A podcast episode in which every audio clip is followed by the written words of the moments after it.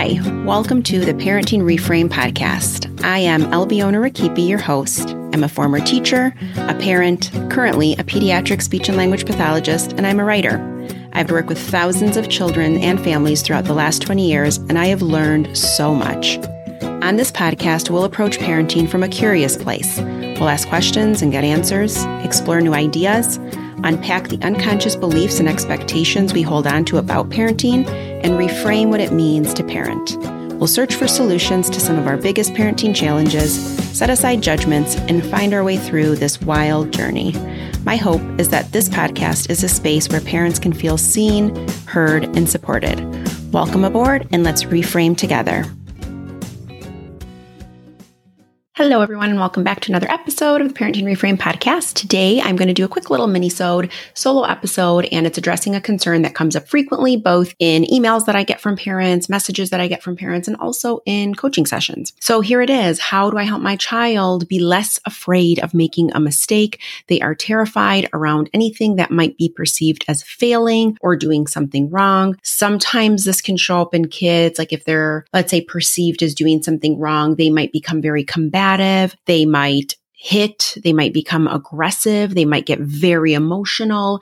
It looks very different in several kids and certainly contingent on their age. But this is a very common thing that we see a lot with kids, right? Even when I used to teach, there were a lot of kids who really struggled when they had a task in front of them that didn't have a clear outcome. They really already at such a young age could perceive that there is possibly a wrong way of doing something. So I've written articles about this. I've also done a couple of videos on it, both probably on TikTok and Instagram, but it's it's been a minute. So I'm going to highlight the three pillars as to why kids struggle with this and why it's so interconnected with you, the parent.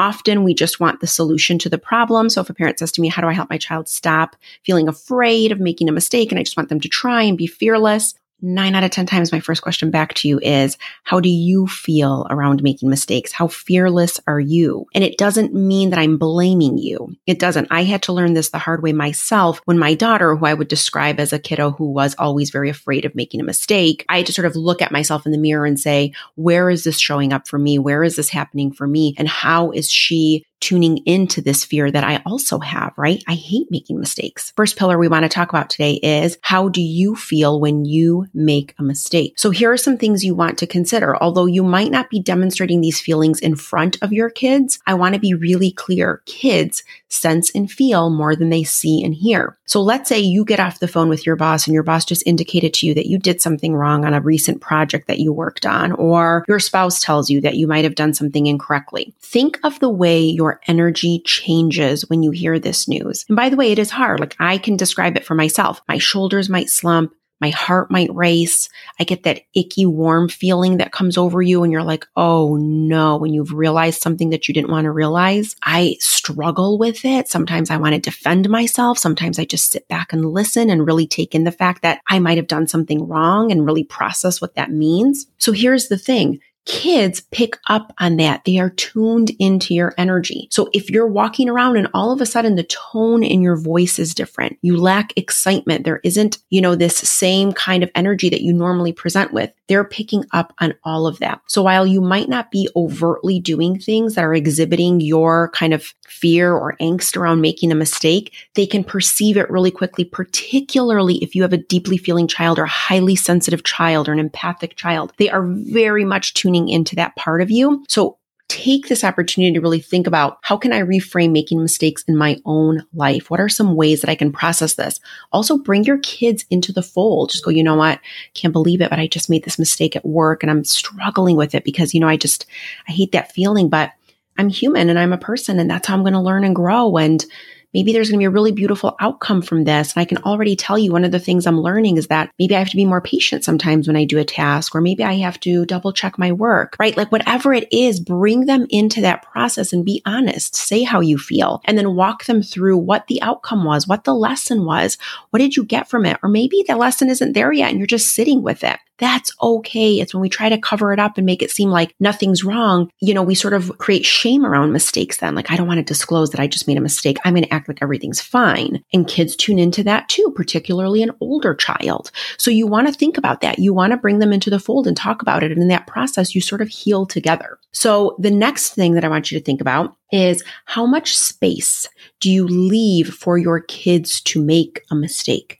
This is a really important one, particularly if you have a child who doesn't like making mistakes and has a real averse kind of reaction to it, we tend to set the scene so that the mistake is not possible, right? So this means we forecast, we know ahead of time that this is going to be really hard. So I'm going to make sure it feels really easy. I'm going to set up the project so that it's mistake proof and that they can't make a mistake. Every time they're struggling, I'm going to go in and save them and come up with another way of doing it or tell them the answer. It's really easy to take that option because we don't want to see our kids struggling. It's really common. I used to do it myself, right? We want to protect them. We want to save them from these terrible feelings that we ourselves struggle with. So instead, I want you to think about this.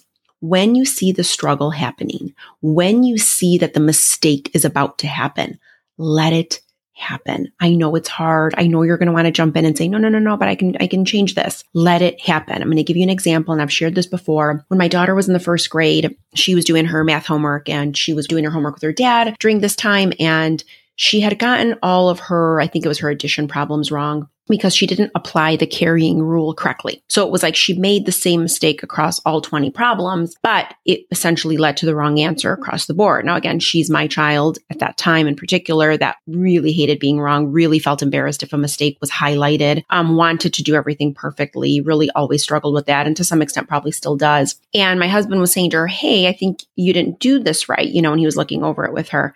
And she immediately got defensive and she said, No, I did do it right.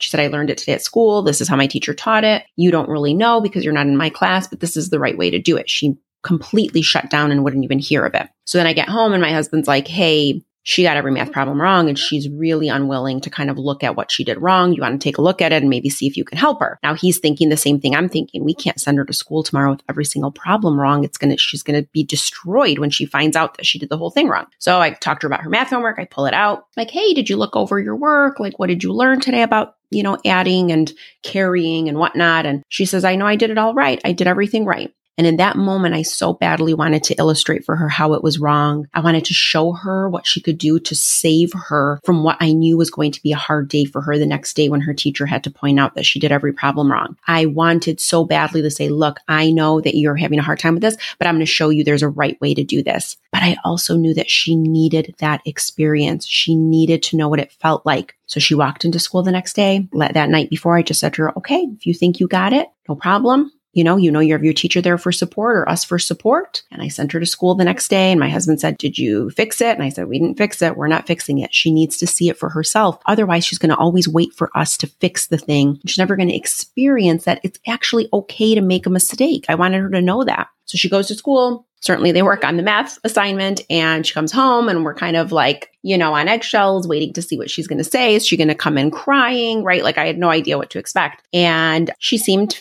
seemingly happy. And I said, How was your day? And she said, It was good. And I said, How did your math assignment go? And she said to me, You know what? You were right. I got every problem wrong. And she said, At first, when we were reading the answers out aloud and I saw that what the mistake was that I made, I wanted so badly to erase my whole page and redo it. But she said, Then I walked up to the teacher and I said to her, can I have a chance to practice these again because I did the carrying rule wrong? And she said I was about to cry. And my teacher said to me, It's no problem. So many people do that. That happens. That's why we're learning. That's why we're practicing. That's what homework is. It's a way for us to practice. No problem here. Take the sheet if you feel like doing it again, but you don't even have to because now that you know the right way to do it, you're fine. That's the important part of it. It's not about being right or wrong. So when she came home and she told this to me, she was so kind of relieved. And I think it gave her a sense of peace in that she was like, I did make a mistake. I got every problem wrong. It was sort of the worst possible outcome. And she also saw that she could recover. She saw there were ways through it. She would have missed all of that if I went in and had her redo her homework, if I insisted that she start over because she's not listening and she's not following directions and she's not doing it the right way. I had the option to do that, but I opted to let her experience the feeling of what it is to make a mistake and then what it is to come through it, to recover, to repair, to learn, and to keep moving on. So think about it in your own homes. Where is that performative aspect of even your own self, the wanting to be right, wanting your kids to be perceived as right, wanting to make sure that your teachers think that your kids are doing a great job? Like, where is that getting in the way of you being able to back off and say, let them have the experience that they need to develop and grow? Because that's what's going to build resilience and confidence and independence. And what every parent asks me is fearlessness, right? So that only comes when we give them experience to experience facing a fear and then working through it. All right, third one and last one. And this one is the most important. And I'm going to highlight a couple different scenarios where it comes up. You really want to be cognizant of how you treat other people when they make a mistake. This sounds obvious, but I promise you it's probably the most impactful and it's probably the one that we do the most. So what does this mean? In the article that I wrote, I talk about the idea that, you know, you bite the sales clerk's head off for bringing you the wrong item, right? You are in a restaurant and the waiter gets your order wrong and you huff and you puff and you roll your eyes and you're so irritated at this fairly simple mistake, right? The waiter tries to apologize and you're unwilling to sort of accept the apology. Despite what you're saying, your kids are seeing you. They're seeing the change in you and how you perceive people who make mistakes. So the outcome of that or the result of that is they're certainly not going to want to be on the other side of that. They don't want to make a mistake and have people perceive them as incompetent or not good enough or whatever adjective we want to add to it. So you have to be so mindful of this, but this is what I want to highlight. And this is where it gets to be the hardest. More often than not, I see this most between couples. So it isn't so much how you treat the waiter or the person at the store. It happens between the two of you the most. So think about it. Your partner goes to the grocery store, you give them a list and they miss one of the things.